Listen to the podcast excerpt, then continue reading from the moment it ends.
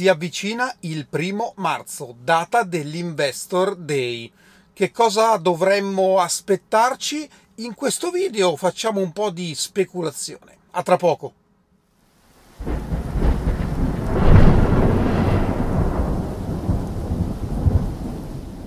Bentornati a Lampi di Tesla. Ormai siamo prossimi all'evento del primo marzo che si terrà al Giga Texas, eh, chiamato Investor Day, che è ben diverso dallo shareholder meeting annuale, è una cosa diversa.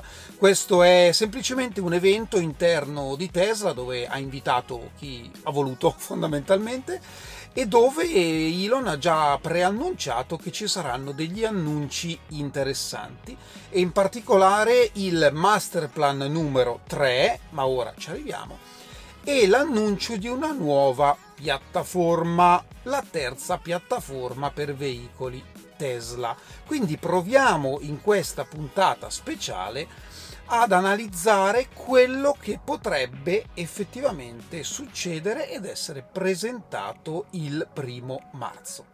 Partiamo quindi dal primo e dal secondo master plan. Il primo scritto nel 2006, quindi un bel po' di tempo fa, che si riassume in questo modo. Punto 1. Costruire un'auto sportiva. Tesla Roadster, la prima. Punto 2 usare quei soldi per costruire un'auto un po' più abbordabile, Model S. Punto 3. Usare quei soldi per costruire un'auto ancora più abbordabile e accessibile, Model 3. Punto 4. Mentre si fa tutto questo, proporre anche un'opzione di produzione di energia a zero emissioni, quindi diciamo la parte solare. Ecco qui c'era Solar City ai tempi, ma diciamo che Tesla comunque si è mossa in questa direzione. Quindi diciamo che Masterplan 1 raggiunto. Masterplan parte 2 scritto nel 2016 Qui le cose un po' si complicano, vediamo come lo riassume Elon. Parte 1. Creare un tetto fotovoltaico integrato con batterie di accumulo. Ecco, diciamo che sulla parte accumulo Tesla ha fatto un gran lavoro ed effettivamente è leader del mercato, sia per quanto riguarda la parte residenziale che per quanto riguarda la parte industriale. Sulla parte invece di produzione, quindi il famoso solar roof, ancora zoppica un pochino. Secondo punto, espandere la linea di prodotti eh, elettrici come veicoli elettrici per coprire tutti i maggiori segmenti. Secondo me qui più o meno ci siamo perché comunque abbiamo un segmento un po' più premium che è Model S e Model X sia berlina che SUV, stessa cosa per un segmento un po' più abbordabile Model 3 e Model Y. Ovviamente io penso che quando l'ha scritto Elon intendesse anche qualcosina di più Comunque poi ci sono altri prodotti in itinere come il Cybertruck, ovviamente il camion e ci saranno altre cose molto interessanti, quindi anche questo direi raggiunto più o meno a metà. Gli ultimi due punti invece sono ancora abbastanza in forse e in particolare stiamo parlando dell'FSD e del robotaxi. Ecco qui c'è ancora un po' da lavorare. Come sarà quindi il master plan parte terza? Beh, Elon ha già dato qualche indizio, anzi l'ha detto proprio esplicitamente, e sarà la crescita in una scala enorme, extreme volume, lui ha detto più volte. Tesla oggi, o meglio nel 2022, ha prodotto poco meno di 1.400.000 auto, l'obiettivo entro il 2030 è di arrivare a 20 milioni di auto. Se lo mettete su un grafico è una crescita esponenziale a partire dal 2020 al 2030 che cresce del 50% ogni anno. Questo in media, ci saranno anni in cui crescerà di più, anni in cui crescerà di meno, però la media crea questo tipo di curva. Insomma, già crescere di poche centinaia di migliaia di unità ogni anno è difficile, immaginate crescere del 50% all'anno. E qui probabilmente ci sarà la parte interessante di quello che verrà svelato il primo marzo. Perché il primo indizio ce l'abbiamo proprio nella locandina dell'invito all'evento, che si compone di una serie di body frame laterali di quello che sembra una Model Y, quindi proprio il lato della struttura di una Model Y. E andando a fare i calcoli di quante ce ne sono in questa locandina, sembra proprio che sia la produzione giornaliera che Tesla si aspetta per il 2023, quindi circa 1 milione e 800 mila auto. Questo è un indizio interessante, magari a caso, ma io non credo. E qui la cosa si fa interessante perché secondo me ci sono tre opzioni per quello che verrà presentato il primo marzo. Prima opzione, quella meno probabile, secondo me. Tesla presenterà, quindi qual è questa piattaforma nuova, presenterà un, una sorta di mezzo ad alta densità di passeggeri, quindi per esempio 9 posti che servirà come robotaxi. Perché secondo me è la meno probabile?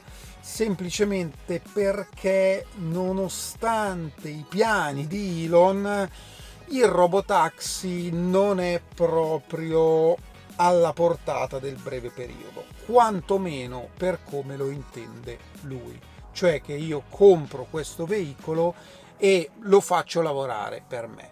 Io credo che entro il 2023 in alcune aree degli Stati Uniti sarà possibile, ma non da qualsiasi punto a qualsiasi punto. Cercate di capirmi, intendo che magari tra un parcheggio predefinito e un altro sarà possibile, ma non dal mio garage di casa all'altro garage di casa. Ecco, secondo me potremmo arrivare a questo. Quindi io non credo che verrà presentato questo tipo di piattaforma. La seconda opzione che potrebbe, potrebbe eh, avverarsi è quella di una piattaforma dedicata a un'auto più piccola. La famosa, tanto agognata macchina da 25.000 dollari, accennata al Battery Day. Accennata al Battery Day. Perché ricordo che in quella sede Elon ha detto forse vedremo tra il 2023 e il 2024 un'auto più piccola. Potrebbe avere senso. In che modo? Un'auto di un segmento, diciamo, della Golf circa 4 metri e 40 di lunghezza, quindi un po' più corta della Model 3 o della Model Y, probabilmente un po' più alta di Model 3, ma più piccolina di Model Y, ma con il portellone posteriore anziché la forma berlina. Ecco, immaginatevi una Model 3 un pochino più alta senza la coda. Io la vedo così. La cosa interessante di questo tipo di struttura potrebbe essere proprio il sistema costruttivo, perché attualmente le 4680 serviranno per altro, serviranno per il Cybertruck. E considerati i volumi che Tesla vuole raggiungere con questa nuova piattaforma, io non credo che la crescita delle 4680 possa andare a soddisfare eh, questa domanda. Ma c'è da dire anche un'altra cosa. Non è detto che questa piattaforma possa funzionare solo con un tipo di batterie, come abbiamo già visto in altri casi. Se noi pensiamo alla Model Y che si costruisce eh, in Texas, quella con le 4680 del pacco strutturale, la long range che si costruisce in Cina o a Berlino con le 2170, oppure eh, quella a trazione posteriore che si costruisce in Cina con le LFP, vedete che la struttura è esattamente la stessa, quindi sicuramente hanno tutte il megacasting posteriore, ma hanno tre tipi diversi di batterie.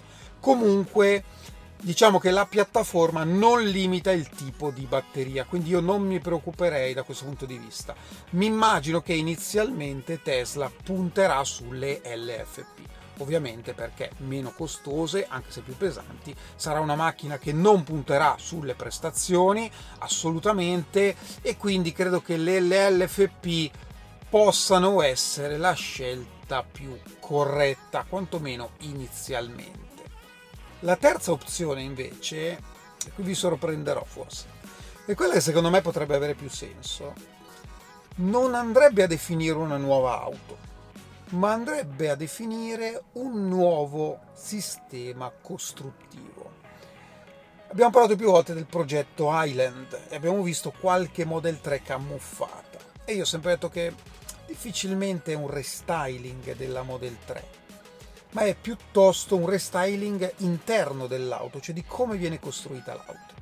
L'obiettivo di Tesla è quello di rendere le auto sempre più economiche e alla portata di più persone e quindi andare a usare la stessa auto, la stessa forma dell'auto, Model 3, ma poi arriveremo anche a Model Y, perché di base la piattaforma è quella quindi la stessa auto, senza andare a complicare ulteriormente eh, le catene di montaggio con un nuovo modello, ma andando a ridisegnare totalmente l'interno a livello proprio strutturale e costruttivo, potrebbe creare una nuova piattaforma che costa, per quanto dice Elon, la metà di quella attuale.